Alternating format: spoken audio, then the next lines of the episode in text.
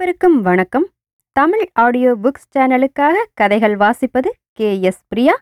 அறிவு கதைகள் நூறு. கதை ஐம்பத்தி ஒன்று மருமகன்களின் அறிவுத் திறமை. பெரும் செல்வந்தர் ஒருவர் தன் பெண்ணுக்கு வெகு நாட்களாக ஒரு அறிவாளி மாப்பிள்ளையை தேடிக் கொண்டிருந்தார். ஒரு நாள் இரண்டு பேர் தங்களை புத்திசாலிகள் என்று சொல்லிக்கொண்டு வந்தனர். செல்வந்தரும் வந்தவர்களை வரவேற்று தன் மூத்த மாப்பிள்ளைக்கும் சேர்த்து மூன்று இலைகள் போட்டு உணவு பரிமாறி அவர்களை சாப்பிடச் செய்தார்.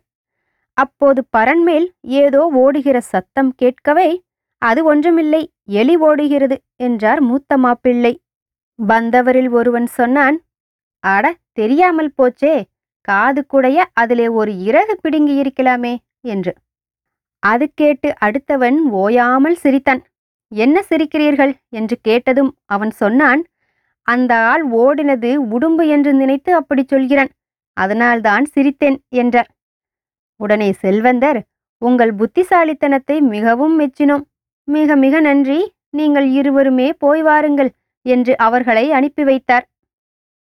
இந்த கதைக்குள்ள இருக்கிற கருத்தும் நகைச்சுவையும் உங்களுக்கு புரிஞ்சிருக்கும் ரொம்ப பிடிச்சிருக்கும் மீண்டும் அடுத்த கதைகளை தொடர்ந்து கேட்க தமிழ் ஆடியோ புக்ஸ் சேனலை சப்ஸ்கிரைப் பண்ணுங்க. மறக்காம உங்க ஃப்ரெண்ட்ஸோட ஷேர் பண்ணுங்க.